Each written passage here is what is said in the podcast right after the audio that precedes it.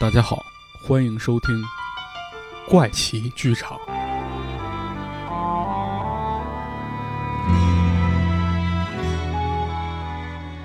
话说，在怪奇剧场的上一个故事最后，老马把那个装有死胎的药酒拿给了医学院的朋友处理，可最终结果却令我们大失所望。经过朋友的鉴定，所谓的死胎不过是一具猴子的尸体。最终，这具尸体被他的朋友主动当做医疗废物给销毁了，仿佛这一切都不曾发生过。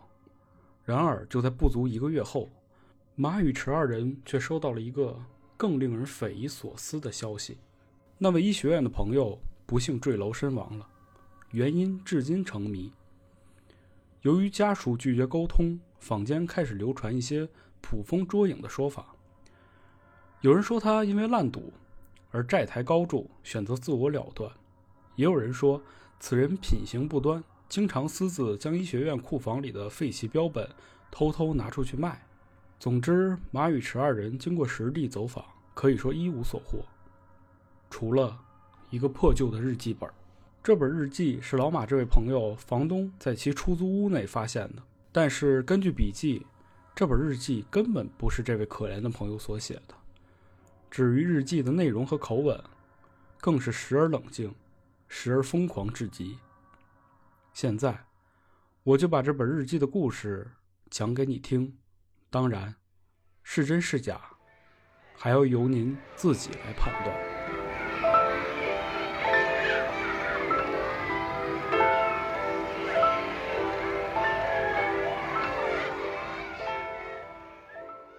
我一个离群所居的狂人，我非常喜欢生物，还每天跟他们打交道。只是我所喜欢的生物呢，并不是主流认知的生物。如果你并不是主流，那么我在你面前可能会非常健谈。比如，我能用一张蛇皮为线索，给你讲一个真实的故事。这件事儿大概发生在两千零三年，那是一个新老交接的时代。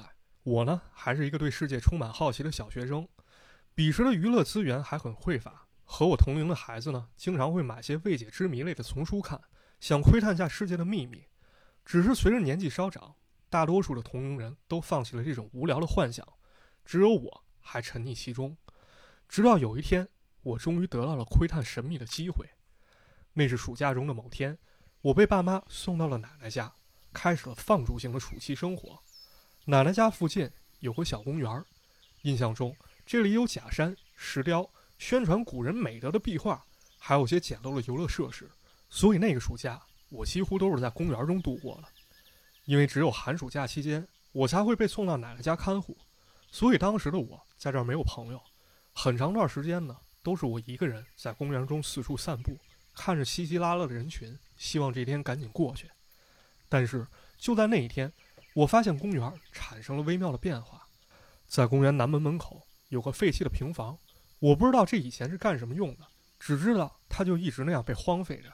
尽管路上总有人经过，但谁也不会看它一眼。而在那天黄昏，当我正准备离开公园的时候，我却发现平房门口停着一辆小面包，车的后备箱被大大的敞开，一些光着膀子、浑身油腻的大汉正在往平房里搬着东西。这其中有许多陈旧的木箱，还有些类似玻璃鱼缸的容器。而在面包车旁边站着一位中年人，他戴着厚厚的眼镜，虽然当时是夏天，但他却穿着一件长袖薄衣，外面还裹着件鼓鼓囊囊的马甲。他一边指挥着大汉们小心搬运。认真规制，另一边就点起了一支烟，用力嘬上了几口。此时的我就站在原地，像小孩看挖掘机挖土那样，认真地看着人们来来回回走动。不知过了多久，那个中年人走了过来，摸了摸我的头，对我说：“明天就要开业了。”当时的我处于和大人讲话，只是点点头。紧接着，中年人又说：“如果想来玩。”哎，记得问你爸爸妈妈要五块钱呢。听完这一切，我并没有搭理他，只是跑向爷爷奶奶家吃晚饭了。晚饭过后，我帮着爷爷奶奶收拾桌上残局。厨房里昏黄的灯光却让我再次想起了傍晚的那一幕。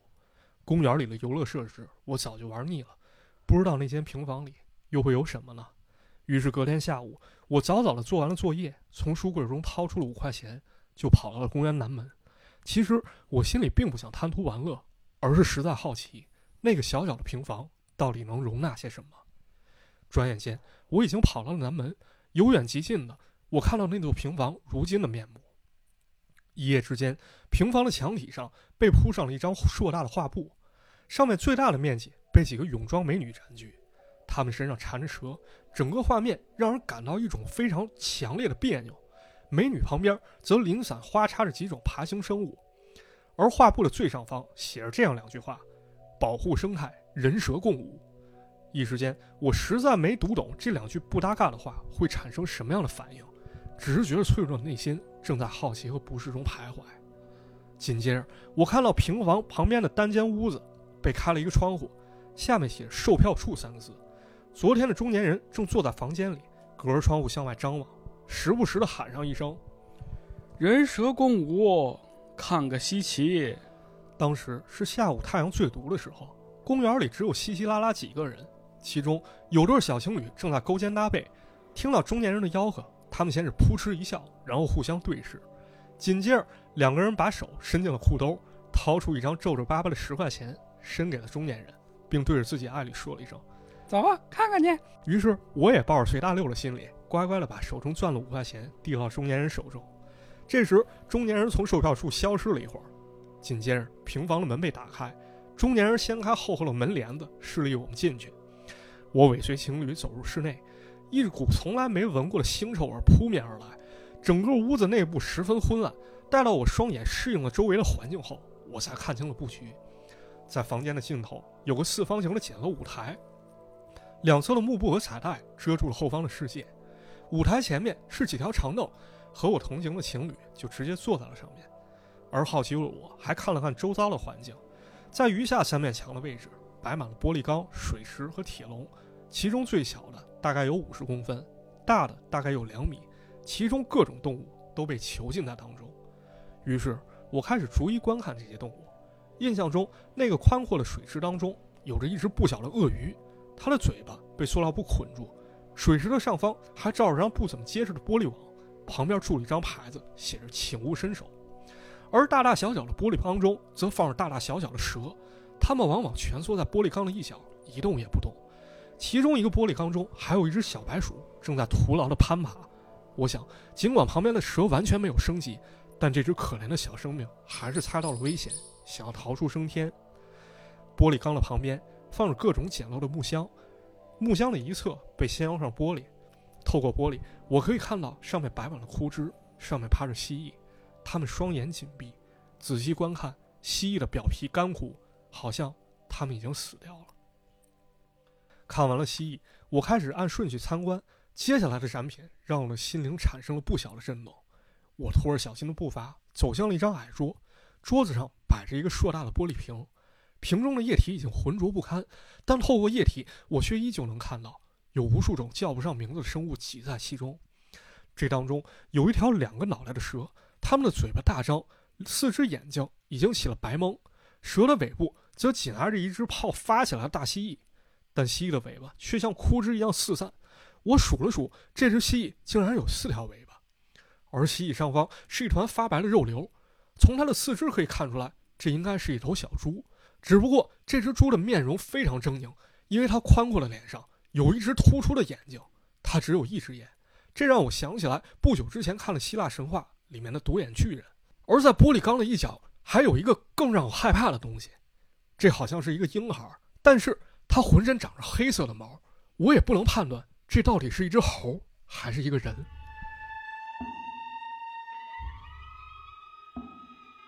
这些怪诞的生物就被一同泡在玻璃瓶当中，如今想想，这简直就是一个瓶装的地狱。这个时候，房中的展品已经被我过了一遍。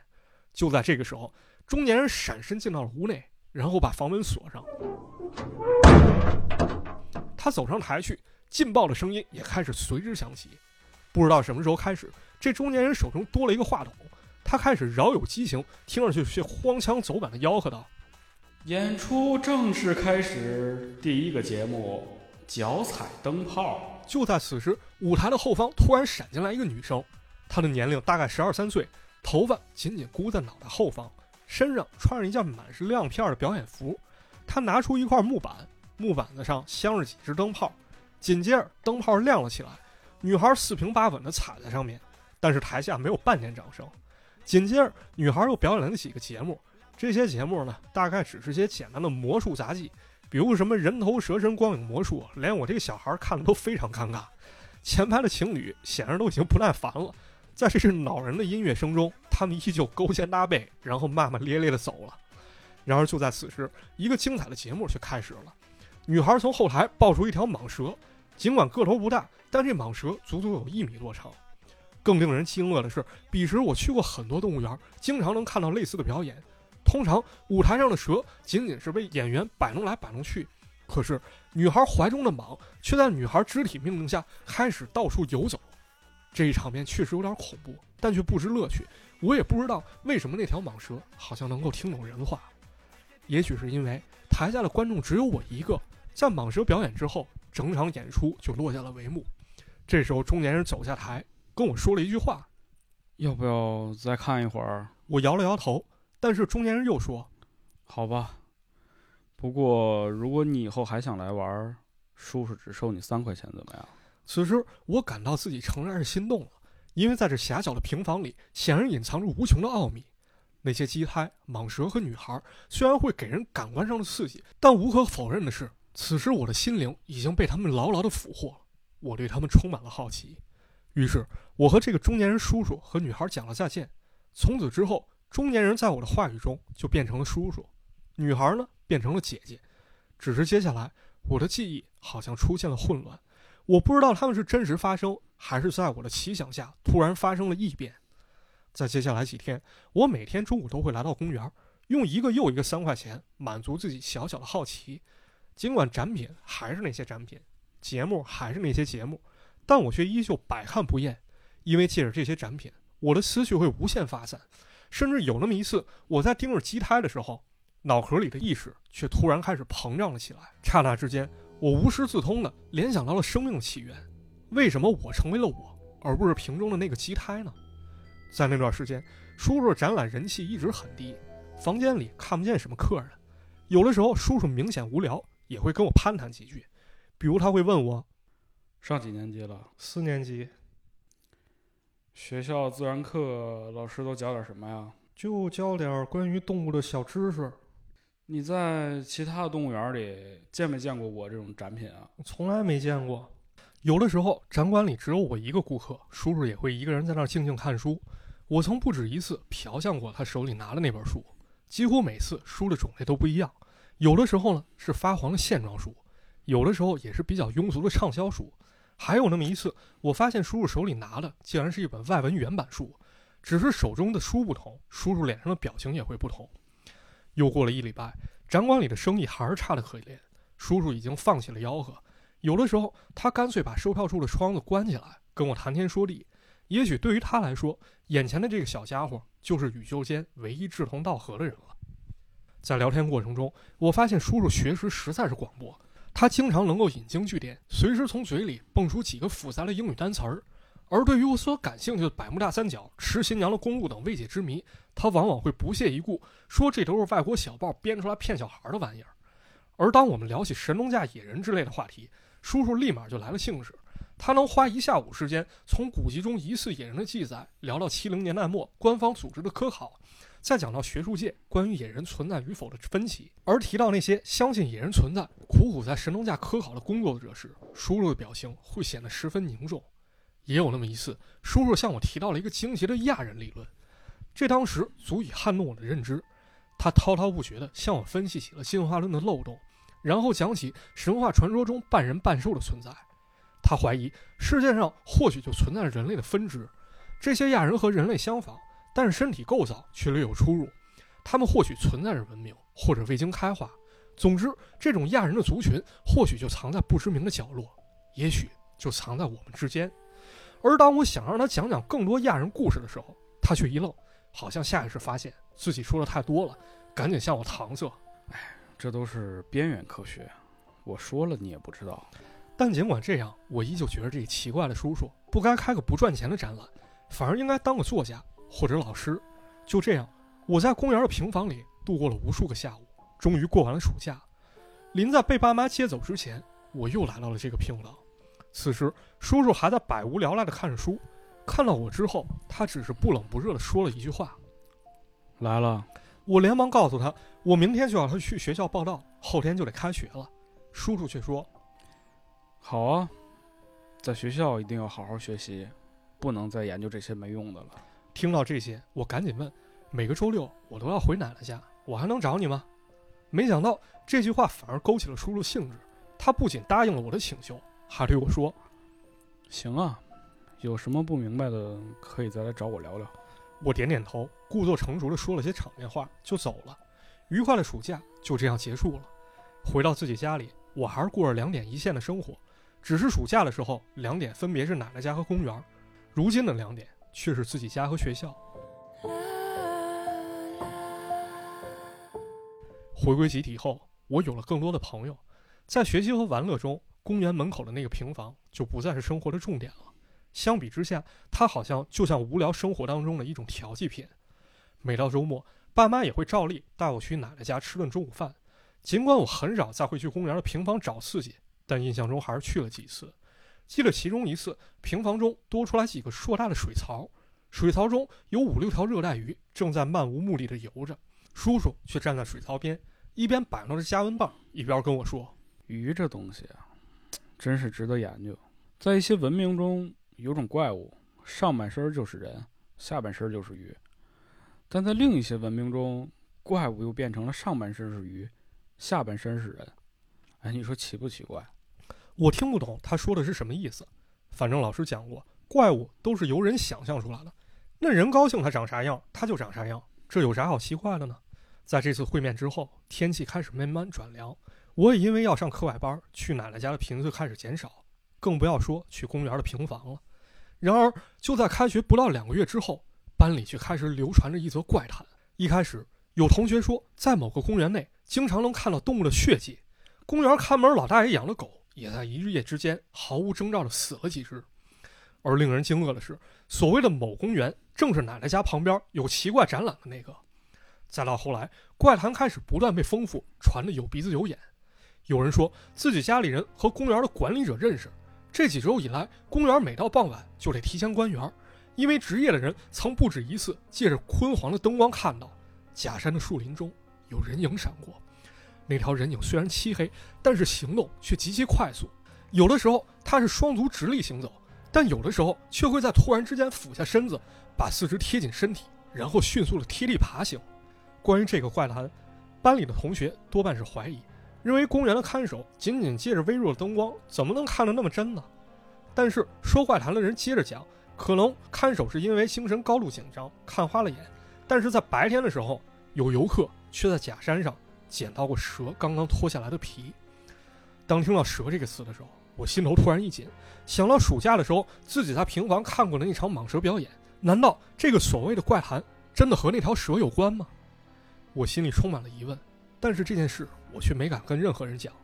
放学之后，我原本要留在学校继续上数奥班，但是我却随着不上课外班的同学偷偷溜出了学校，快步跑向了奶奶家，因为我知道现在我就要去公园去问个清楚。学校离奶奶家并不远，但是北方的秋天天黑的很快。当我跑到公园门口的时候，天已经擦黑了。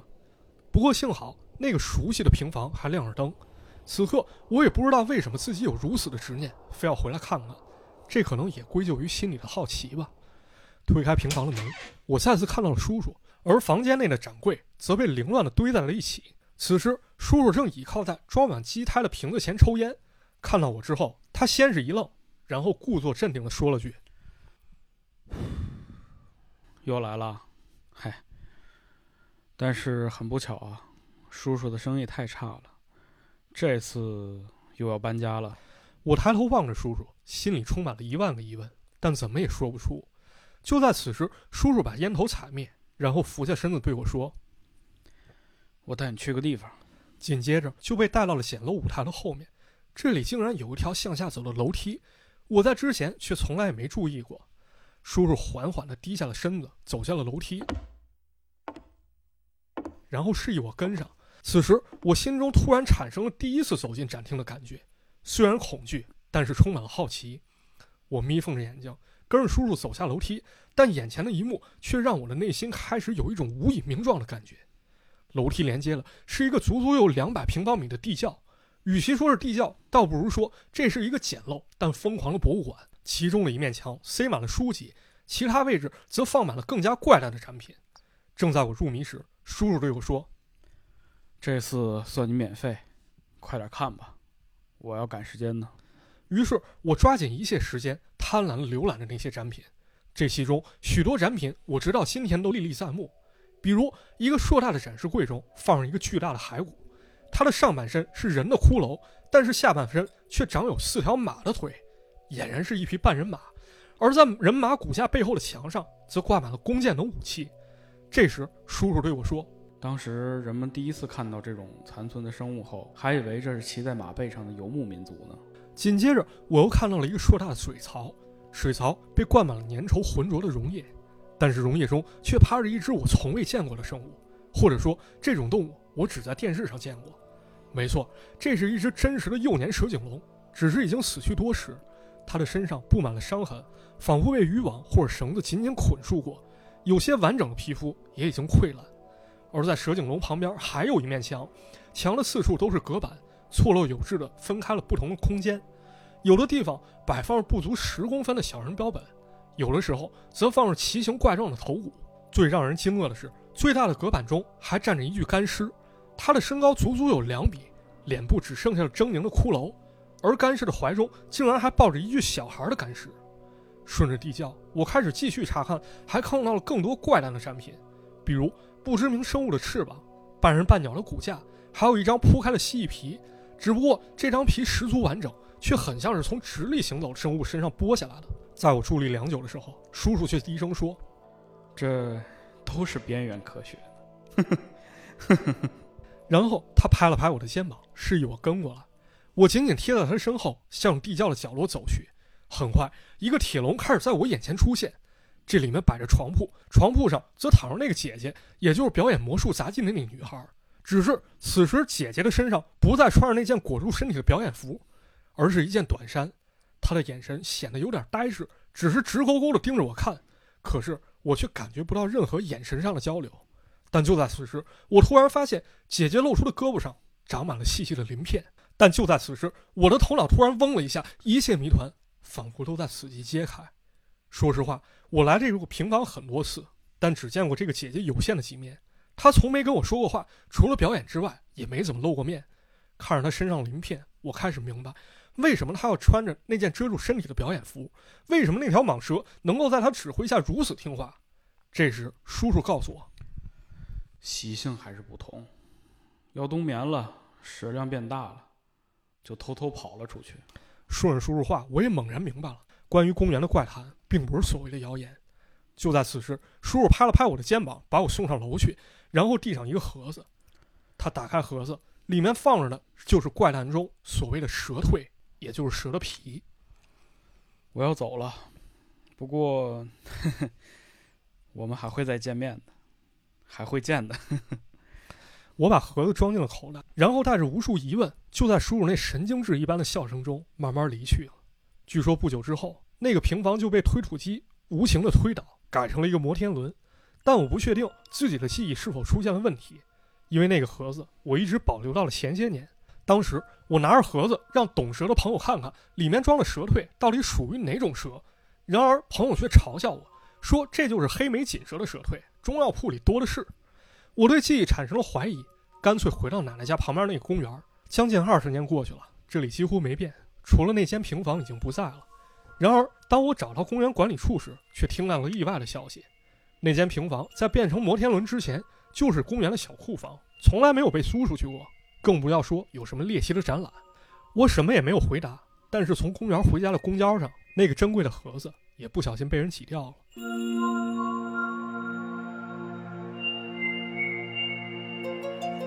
尽管如此，我也一点也不觉得可惜，因为现如今我有了更多的收藏。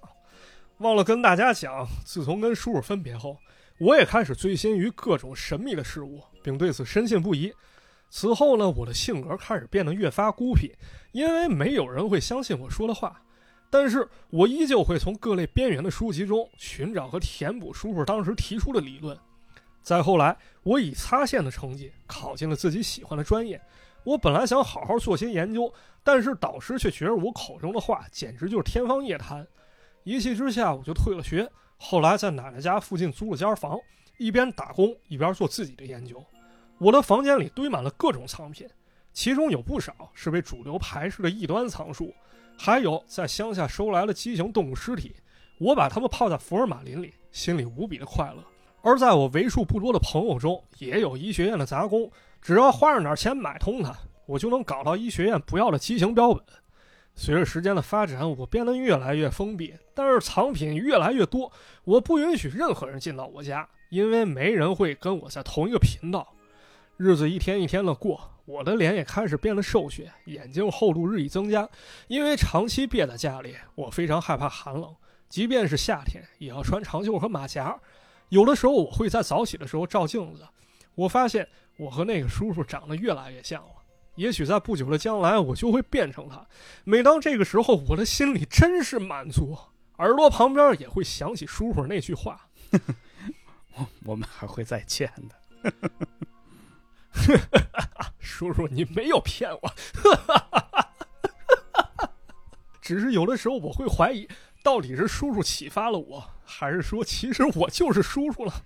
当然，这些对我来说并不重要，因为总有一天我会把世界上所有的秘密都藏进那个地窖。